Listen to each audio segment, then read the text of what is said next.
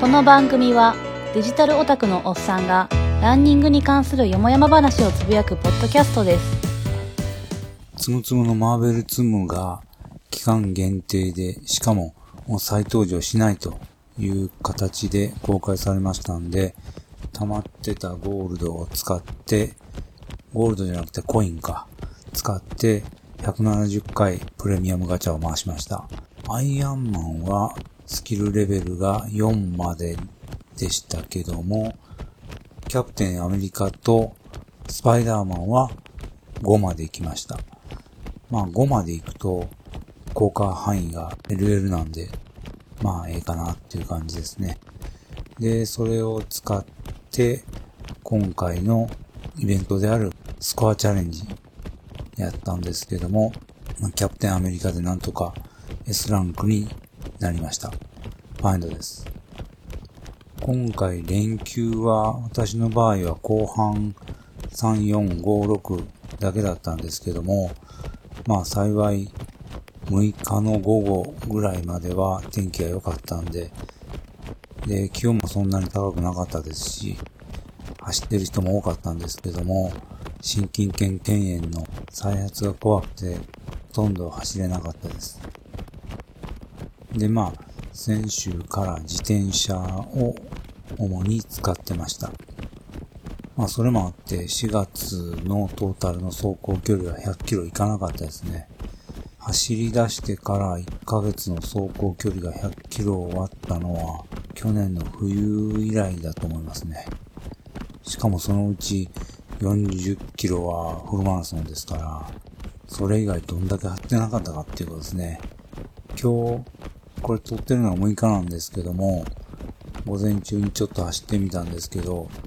1キロぐらいのとこまで来たら、ちょっと左足に違和感があったんで、もう無理せずに歩いて帰りました。もうこうなったら、来週のハーフマラソンは、ぶっつけ本番にするしかないかもしれないですね。下手に走って、ぶり返したらもうほんと元も子もないんで。で、まあ、それで、もし出て、途中ですごく痛くなったらもう危険します。まあほんともう故障のネタはいろんなとこありますね。もうほんと地雷原と言って構わないですね。走りすぎたら膝痛くなるし、股関節痛くなるし、靴の紐を締めすぎたら痛くなるし、ちょっとした路面があったらつまずいてこけるし、ねえ、本当に、しかももうこの年になるとなかなか治らないんで、1年半ぐらい前に、舗装の継ぎ目で足引っ掛けてこけた時に怪我した傷跡がもうまだ消えず残ってますもんね。手の指なんですけどもね。なかなか消えないです。5月といえばジロデイタリアの季節ですね。で、今年は101回目なんですけど、初めての試みとやらで、イスラエルでスタートしてます。なんで、まあ、移動の日があるということで、金曜日にスタートしてましたね。金曜日第1ステージが個人 TT で、去年優勝したデュムラン選手が優勝してました。で、今年はイスラエルスタートで、3ステージまでイスラエルで走って、4ステージ以降、ローマです。あ、ローマじゃなくてイタリア本国ですね。で、最終今年はローマです。イスラエルでスタートしてローマでゴールするっていうもう本当に世界史でも有数の超有名都市を結ぶのが今年のジロデイタリアですね。でジロデイタリアというと厳しい山岳ステージとか、まあ、季節柄ですけれども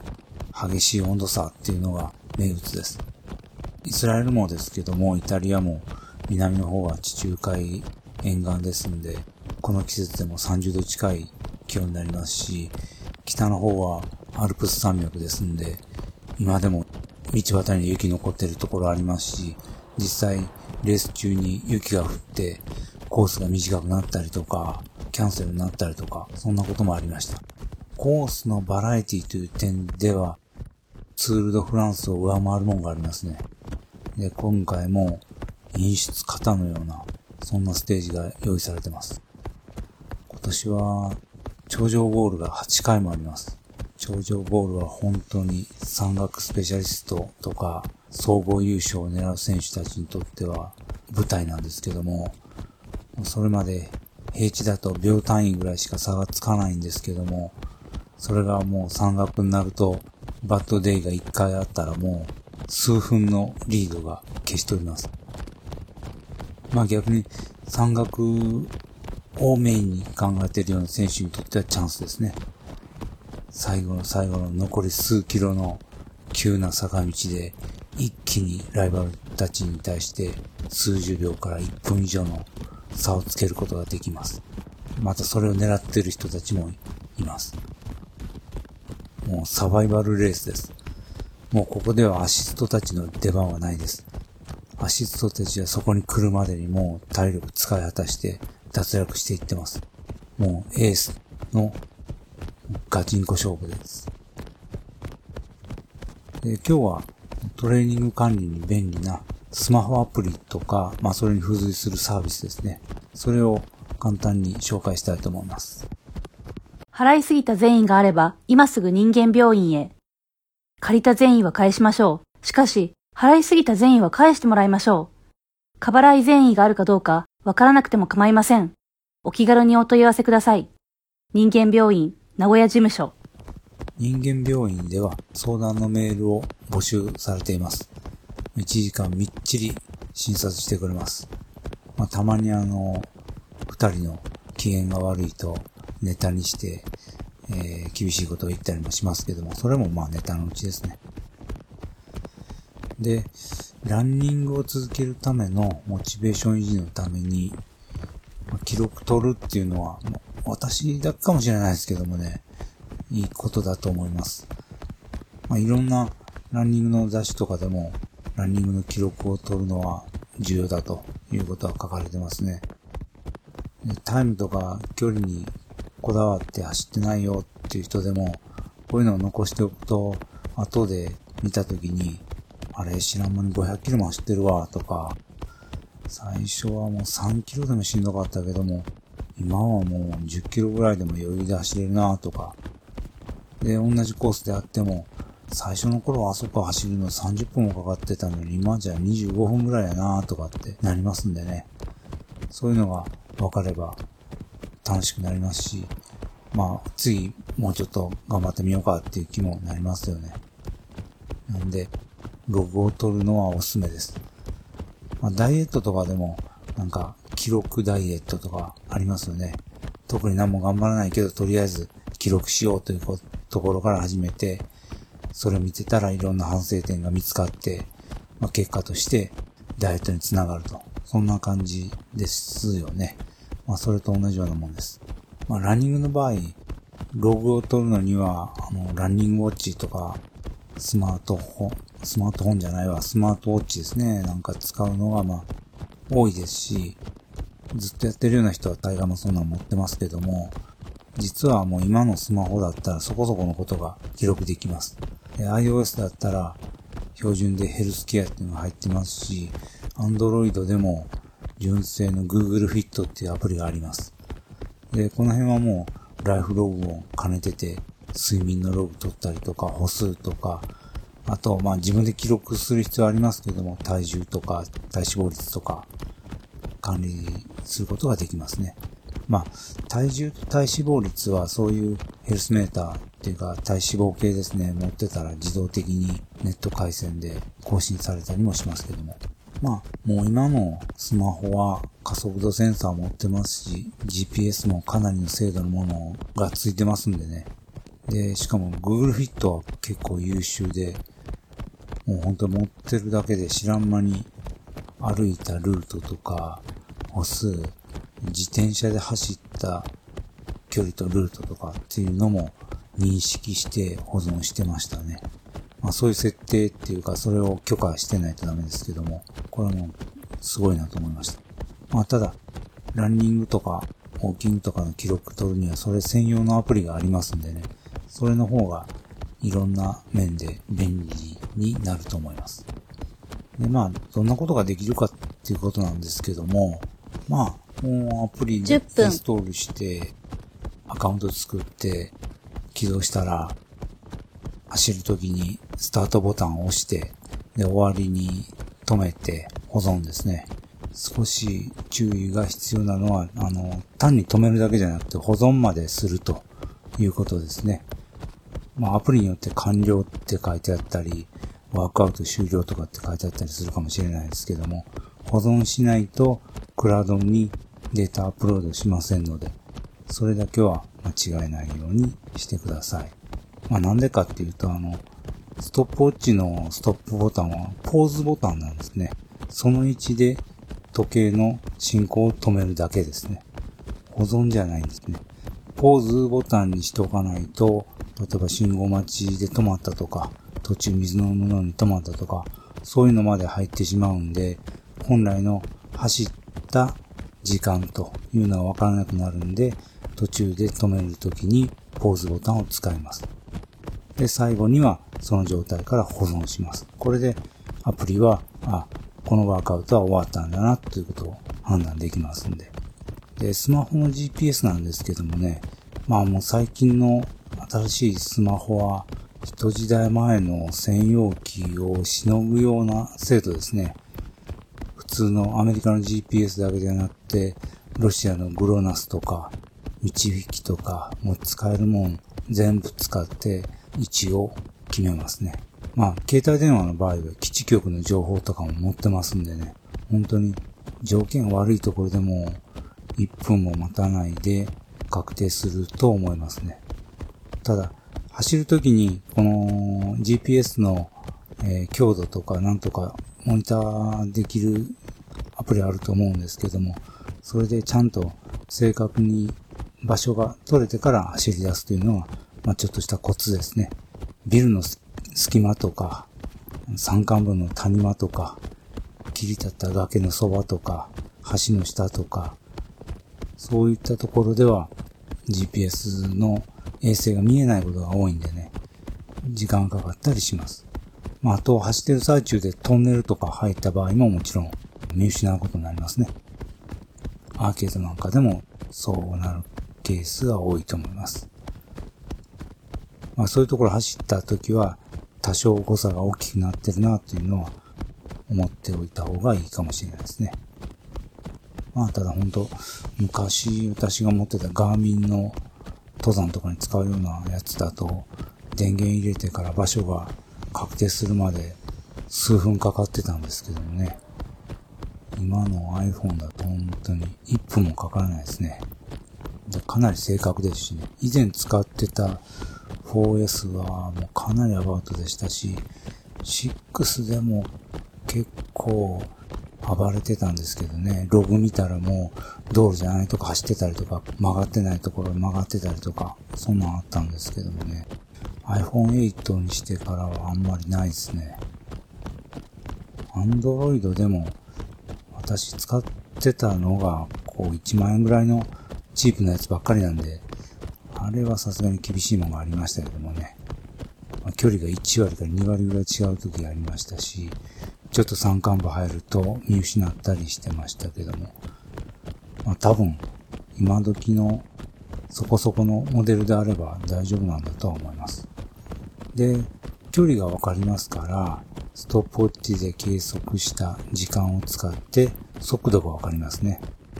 で、アプリではまあ、設定にもよるんですけども、大概1キロごとに平均タイムを記録してくれているものが多いと思います。これは設定で、例えば10分ごととか、2キロごととか、そんなこともできるし、マニュアルにしてラップボタンを押したことによって更新するというような形にもできると思いますけども。まあ見やすいんで大概1キロごとにしてるとは思いますけどもね。私ももうそれしてますね。ガーミンにつけててもそうです。で、今時のアプリは標高も記録してますんで、えー、登った距離とか、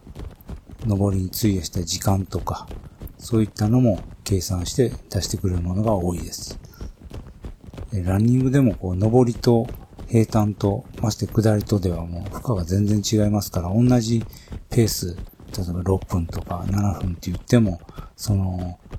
運動の効果、体にかける負荷とか、いうの違ってきますんで、それも勘案することができます。で、あと、こういうアプリ使ってると、まあ、ヘッドホンなり、Bluetooth イヤホンなりつけてないとダメなんですけども、そのさっき言った1キロごとのラップタイムとか、ああいうのを通知してくれるものが多いです。まあ、さっきの1キロは6分半だったなとか、5分半だったなとかっていうのが耳で確認できますね。私もこれはずっと使ってますね。まあだからといって実際にそれで、じゃあペース上げようとかっていうわけじゃないんですけどもね。あ今ぐらいの走りだったらだいたい5分40秒かという感じで、その、ペース感覚を養うために使ってるっていうのが思うですね。で、これぐらいな、まあ、これぐらいのペースで走ったら、例えばハーフマラソンを2時間切れるなとか、いう感じですね。そんな参考にすることができます。音楽を聴きながら走ってることも多いと思うんですけども、その場合でも、ちゃんとそのアナウンスの時に音楽を止めるアプリと、それと音楽の方の音量を下げてアナウンスを被せてくるやつと、まいろいろありますけども、音楽を消してアナウンスしてくれるやつの方が聞きやすいですね、やっぱ。で、しかも、ランキーパーなんかは音楽を止めて次再生するときはちゃんとその前に数秒巻き戻すっていうか、それより前のところから再生を再開してくれるんで、いいです。特にあの、ポッドキャストとか聞いてるとき、話の途中にブチって切られるんで、その前に若干遡って話が始まると話を追いやすいですね。よく考えられてると思います。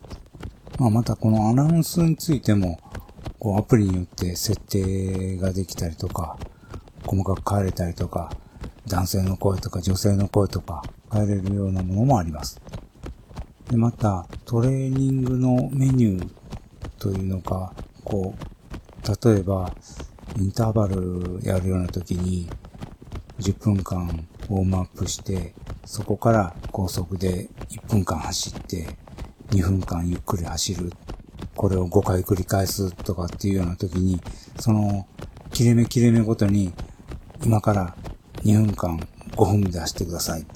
今から2分間は7分で走ってください。みたいな感じでアナウンスしてくれるやつもあります。陸上部のコーチとか、マネージャーとかがストップウォッチ持って、あの、メガホン持ってやってくれるのを仮想的にやってくれるような、そんな感じですね。それもできます。メニューの内容も用意されてるやつがあったり、自分で用意、用意というか、まあ、設定したりできるものもあります。またそれとは別にもっと長期のメニュー、まあ、これアプリというより、あの、クラウドのサービスの方だとは思うんですけども、そちらの方で、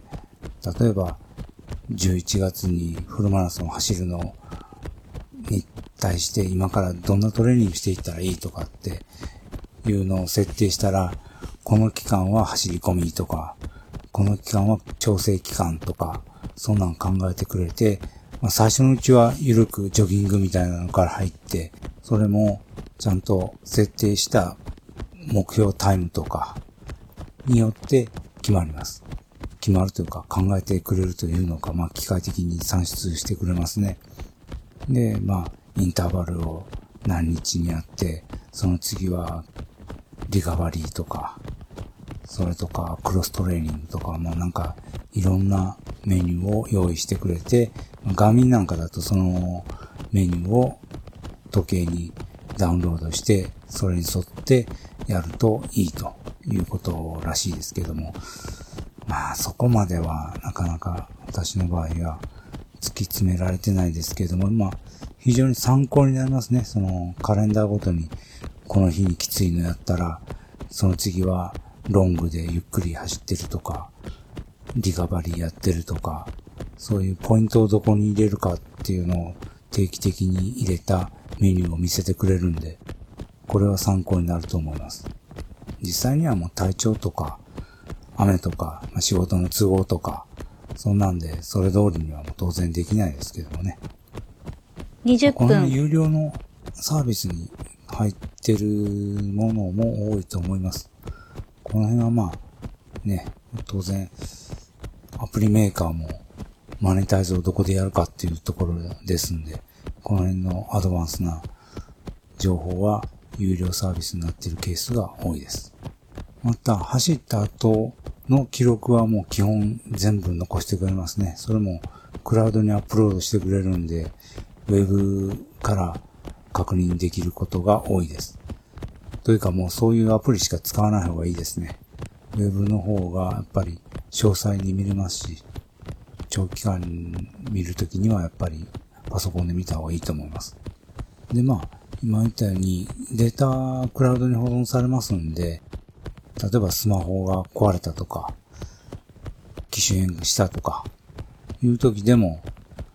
クラウドサービス持ってるアプリだったら、まあ大丈夫です。違う端末で ID とパスワードを入れてログインしたら、もう過去のデータもちゃんとそこで見ることができます。まあそこに端末に保存してるんじゃなくて、単にクラウドにアクセスして表示してるだけなんで、当然っちゃ当然ですけども、クラウドにデータ保存しないタイプだったらもうこれ絶対できませんから。まあ、私が使った中で、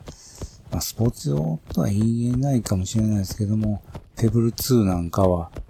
そういうアプリ入ってて、記録も残ってたんですけども、端末にしかデータが残ってないんで、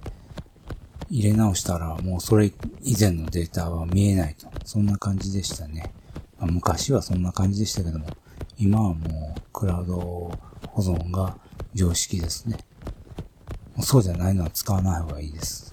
で、また、アプリで重要なのは、あの、API で他のサービスとかアプリとかと共有できるかなんですね。これが非常に後になって聞いてくることが多いんで、事前に調べておいた方がいいと思います。iOS のヘルスケアとか、Android の Google Fit みたいな標準的なところにデータを渡せるとか、まあ、そっちから取ったデータをもらえるとか、そうしてると入力をする手間が省けますし、もし違うサービスに移りたいなという時でも、そっち経由でデータを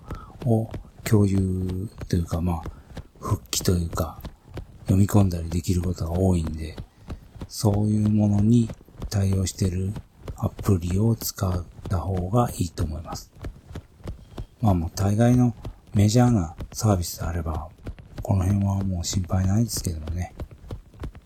で、まあ、今言ったようなことはもうほぼ共通でできると思いますね。あんまり心配する必要もないと思いますけどもね。まあ、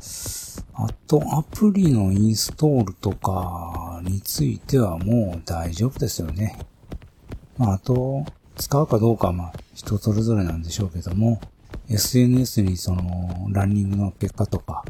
そういうのを自動的に投稿したりするサービスもありますね。そういうのもまあ使ってもいいかもしれないです。そのサービス内で閉じてるんですけども、そこでフレンド登録っていうのもできるものが多いと思いますね。そしたらその人が走った結果が見られたりとか、通知が来たりとか、コメント付き合ったりとか、いうことができます。まあそういうのもモチベーションを保つのにいいかもしれないです。まあ、私の場合もご存知かもしれないですけども、ブログに書いてますんで、アプリから直接ツイッターに投げるということはしてないですけどもね。細かい設定はもうソフトごとに違うんで、まあそれ使ったソフトで調べていただきたいと思いますね。あ、それとあと、実際走った後ですけども、大概のアプリでこう地図が表示されてて、そこに走った軌跡が線で表示されてると思います。これも、まあ、地図を見るのが好きな人だと、なかなか味があって楽しいんですけどもね。で、大概下側にグラフで、そのプロファイルですね、あの、行動系の記録とか、あと、ペースとか、アプリによっては、ケイデンスとか出ると思いますね。あと、心拍計もつけてれば表示されるものが多いです。アプリ単体だと心拍計は出ないですし、ケイデンスも出るアプリと出ないアプリがあると思います。出ないものが多いかもしれないですね。で、あと、そうだ、もう一つ、シューズの登録ができますね。シューズを登録しておくと、このシューズを履いて何キロ走ったかっていうのが計算されてて、いやこのシューズもうそろそろ買い替え時やなとかっていうのが確認できます。通知してくれるアプリもありますね。そろそろ買い替え時ですよって言って。見た目じゃあんまりわからないですからね、500キロぐらいだと。まあ、実際500キロで履き替える必要があるのかどうかはまたよくわかんないですけども、安全を見ておくという意味では500キロぐらいって言われてますんで、まあ、登録しておくと便利です。まあ、こんな高機能なアプリが無料で使えます。で、まあ、さっきも言いかけたんですけども、有料のサービスとかは、アプリとかサービスによって違ってますけども、まあ当然、より詳細な分析とか、トレーニングメニューを作ってくれるとか、相談乗ってくれるとか、いうようなのは、基本的に有料のサービスですね。まあそれで、やりくりしてるんですから当然でしょうね。だから、まあ、サービス存続のためにも積極的に活用してもいいかもしれないですね。まあただ、活動主体というか提供元がデバイスのメーカーだったり、シューズのメーカーだったりする場合には、そちらの方の売り上げで運営してますんでね。そういう場合には、特に何も有料のサービスをオプションで用意してないアプリも多いですね。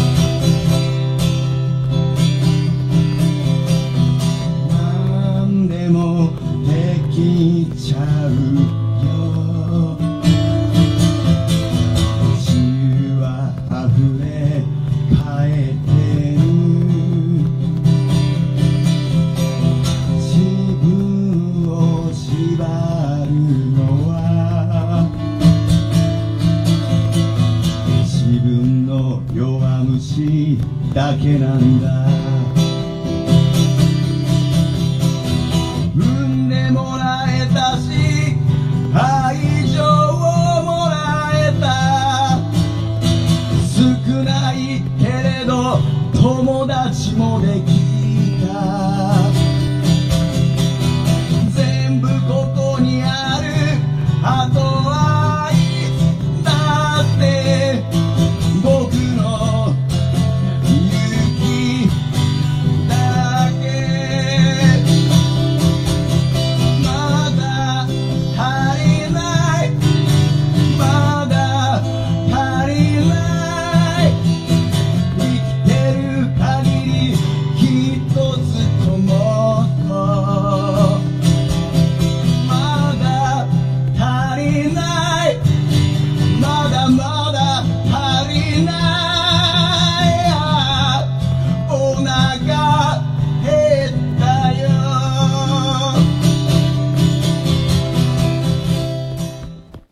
30分。ザ・ナチュラル・キラーズでお腹減ったでした。この曲はまだ iTune とか Amazon では売ってませんので、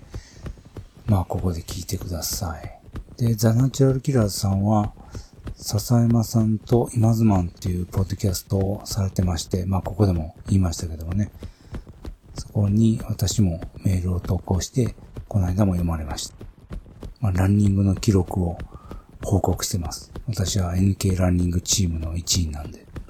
ザ・ナチュラル・キラーズのライブは、この5月にもたくさん予定されてます。ここで読み上げるのは難しいぐらいの量なんで、その予定はサイトの方に載せておきますんで、ぜひ近くの方は行ってください。で、ツイキャスで配信されてることも多いんで、その場合にはツイキャスに、えー、ログインしてコメントを投げたりとか、アイテムを投げたりとか、すると盛り上がってみんな喜びます。じゃあ次に、私の iPhone に入ってるものを簡単に紹介したいと思います。まあ、先に言った機能は、ほぼ全てのアプリが備えてると思って構わないと思います。なんで、それぞれのアプリで共通のものは特に言いませんけども、今から言うやつだったら、どれでも大体大丈夫だと思います。ただまあ、私はログ自体は、あの、ガーミン630で撮ってるんで、走るときにアプリ立ち上げてスタートボタンでトップでとかっていう風にはしてません。実際にはガーミンの方のスタートストップ保存でやってます。そしたら、ガーミンの管理用のアプリ、ガーミンコネクトっていうのがあって、そっち経由で、その走行のログが他のアプリにサービスされます。なんでまあ、実際にやることといえばガーミンでオンオフするだけなんですけどね。他のアプリにも入力したようになってます。まあ、ガーミンコネクトも非常に高機能で、私にとっては必須のアプリなんですけども、今日のスマホアプリでやるっていうコンセプトには合わないんで、詳しくは話しません。では、まあ、おすすめ順になるんですけども、ストラバっていうのがあります。strava。オレンジ色っぽいアイコンのアプリです。まあ、私もログ見るのにガーミンコネクトももちろん使うんですけども、ストラバを使ってることの方が多いですね。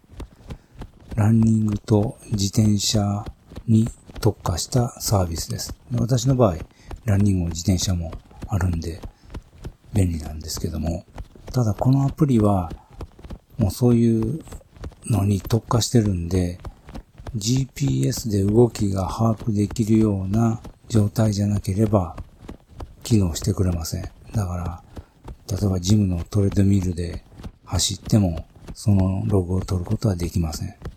これがいいのはギャップっていう指標があるからなんですね。ペースと別にギャップっていう欄があると思うんですけども、これは上り坂とか下り坂とかを勘案して、これがもし平地だったら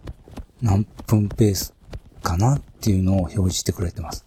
だから、上りで実際には6分ペースであっても、そのきつさの上りであれば、これは5分半のペースで走ったのと同じ価値ですよっていうのが計算されて表示されます。だから、これが一定になるようにすれば、体への負荷が一定になるということですね。なんで、トレーニングで負荷を一定にして、LSD みたいな感じで走りたいような時とか、あるいはペース走で、例えば1キロ5分30秒って決めて走るっていう場合に、実際坂になって5分30秒にしたら、その負荷は5分とか4分台で走るのと同じになってしまうんで、ペースを一定にして走るっていうのじゃなくなるんですね。もちろんそういうトレーニングはあるんですけど、それはまた別の話で、負荷を一定にするっていう場合には、ギャップで判定しないとダメなんですね。実際に走ってる段階でこれギャップは確認できないんで、後で、ああ、そうかと、あれぐらいだとこんな感じなんだなと、あの道のあの坂は、あれぐらいのスピードでも、負荷的には普段走っているよりずっと速いのと一緒なんやな。っ空息も切れるわとか、そういうことを経験的に覚えて、そこはスピードを抑えていくと。いったテクニックを身につけることができます。そうすれば、上り坂で無理しないように、下り坂で手抜かないように走ることができるようになりますね。まあ、心拍トレーニングは、それに近いことができるんですけども、まあ今のこのスマホだけでできるっていう意味では、このギャップは非常に効果的ですね。心拍計なくてもそこに近いことができます。で、次はランキーパーです。私が使い出した時はどうだったかわかんないですけども、今はもうアシックスっていう名前が入ってますね。1、2年前ぐらいにアシックスに買収されました。もともとアメリカのベンチャー企業だったんですけども、今はアシックスの一部ですね。だから、ここの時々、時々というか毎月開催されてるような5キロチャレンジとか10キロチャレンジとか、そういうのをクリアすると、クーポンコードがもらえて、製品が安くなりますよっていうんで、載ってるのがアシックスの製品ばっかりですね。最初のアシックスってそんなアメリカで人気なのかなとかって思ってたんですけども、アシックスがやってるサービスだからということみたいですね。このアプリの特徴は、いろんなスポーツに対応してるってことですね。ランニング、自転車はもちろん、室内のランニングとか、自転車、トレッドミルとか、エアロバイクとかですね、とか、あの、エリプティカルワークアウトとか、全部含まれてますね。あともう本当ジムでやるようなやつもいっぱい書いてありますね。なんで、室内でやったログを取るのには、これは最適です。あと、ウォーキングとかもありますしね。メニューの中に。ウォーキングは GPS モードと、そのストップウォッチモード、両方とも使えるようになってますし。アナウンスの声が非常に聞きやすいですね。ここのサービスの声が一番聞きやすいと思いますね。それと、アプリ単体でケイデンスが取れるのもこのソフトの特徴だと思います。加速度計で歩数ついてるんで、他のソフトというかアプリだってできるはずだと思うんですけども、それを明示的にやってるのはこのアプリしか私は見たことはないです。他にもやってるアプリがあるかもしれないですけども。次は、シューズメーカーのニューバランスが提供しているマラソンっていうアプリですね。まあ、あんまりログの管理にはお勧めできない感じですね。あの、ログの API の同期が今時のアプリっていう感じはしないですね。たった一つだけこのアプリでしかできないことがあって、だから消さずに置いてるっていう感じなんですけども、ランニングフォームを分解写真に撮ってくれるという機能があるんですね。これは他では見たことないですね。いろんなスポーツとかで分解写真で動きがわかるのあると思うんですけども、これを簡単にスマホで撮れるというのが面白いですね。ただ、横から誰かに撮ってもらう必要があるんで、私の場合はほとんど使いたいけど使えない状態ですね。一回だけ子供に撮ってもらったことがあったんですけどもね、それ以来使ってないですね。なんで、家族とか友人とか撮ってくれる人がいる場合には、これは非常にいいと思います。設置とか姿勢とかいう自分の課題が非常によくわかるんじゃないかなと思います。ちゃんとその上下動がわかるようにガイドの線が入ってたりとかしますんでね。これはやっぱりランニングのことわかってる人が作ってるなとは思いましたね。タッタっていうソフトがありました。これランネットっていうあの、ランニング情報のポータルサイトがあるんですけども、そこと連携してるアプリですね。そこで申し込んだ場合に API 経由でこのタッタっていうアプリにその大会の情報ですね、が取り込まれるというのがありまして、それで置いてますね。ログ取ったりとかは全然使ってないです。40分。ただ、ガーミンと同期しておくと、ランニングの記録も一応残してて、例えば、同じ大会に申し込んでる人の中で、どれぐらいの順位かとか、他の人がどんなぐらい走ってるんやとかっていうのが分かったりします。例えば、福知山マラソンで申し込んでる人が300人このアプリ使ってて、その中で自分は230位やなとか、うわ、1位の人も1000キロ走ってんでとか、そんなんが表示できたりします。あと、ここで申し込んだやつに関しては、大会の記録も勝手に更新されてますね。大会の記録入れなくても入っていると思います。全大会かどうかちょっと確認はしてないですけども、大概のやつが残ってました。ただ、ランネットから申し込めないような大会もあるんで、それについては自分で入れる必要がありますね。それがちょっと残念ですけども、それもランネットの問題じゃないんでしょうがないですね。あと、メジャーなアプリとしては、ナイキとか、アンダーアーマーが出してるエンドモンドとか、ドコモのランタスティックとかもアプリの上位に来てるかなと思いますね。私使ってないんで評価はできません。Apple Watch のナイキシリーズとか使ってたらナイキのやつがいいのかもしれないですけどもね。もちろん、Apple Watch もストラバーアプリとか、ランキーパーアプリとか、ランタスティックとか、メジャーなアプリは対応してるんで、ナイキである必要はないかもしれないですね。まあ、ランニングだけに撮るんだったら、ストラバーだかなと思いますね。あと、ジムに通って、そちらのやつもまとめてやりたいというんであれば、ランキーパーしかないっていうのが現実じゃないでしょうか。まあ以上、スマホアプリでランニングログを取って楽しもうということで紹介を終えます。くらえ新酒ストリードーン、え収録日の5月6日なんですけども、今日神戸16ビットっていうライブハウスで、この新崎ストリームやられてる新崎さんと、で、笹山さんと、お二人で、リビングオンザトーキンというポッドキャストの公開収録、トークライブがありました。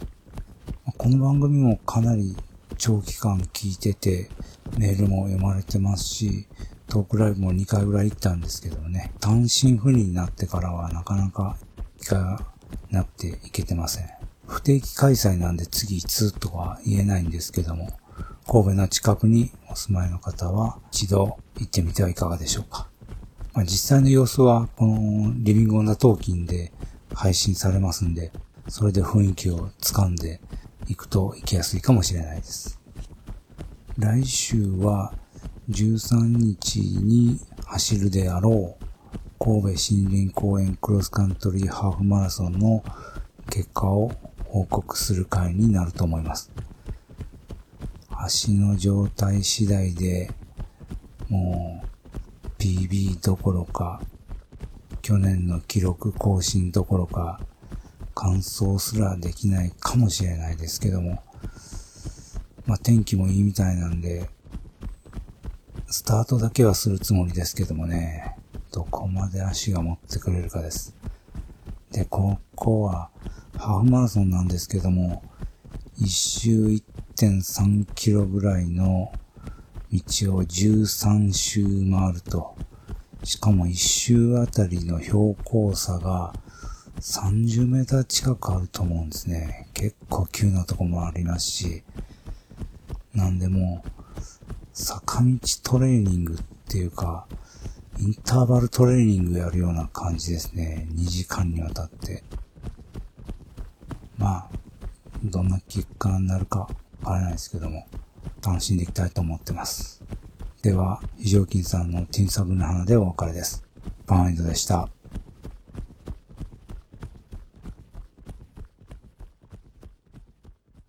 ティンザグヌハナヤ、チミサチニスミティ、ウヤヌユシグトヤ、チムニスミリ、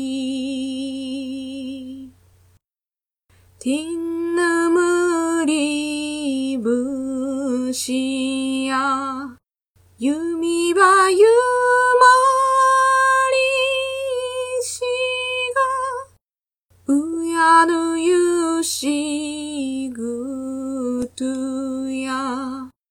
弓やならぬ。番組のツイッターアカウントは、ランキャス180、r, u, n, c, a, s, 180番組のハッシュタグもランキャス180です。音楽やポッドキャストの CM など、つこでもええでという音源をお持ちの方はご連絡ください。宣伝歓迎です。他にもネタやご要望があれば、ハッシュタグ、ランキャス180でつぶやいてください。ツイッターアカウントのない方は、ランキャス180 gmail.com にメールをお送りください。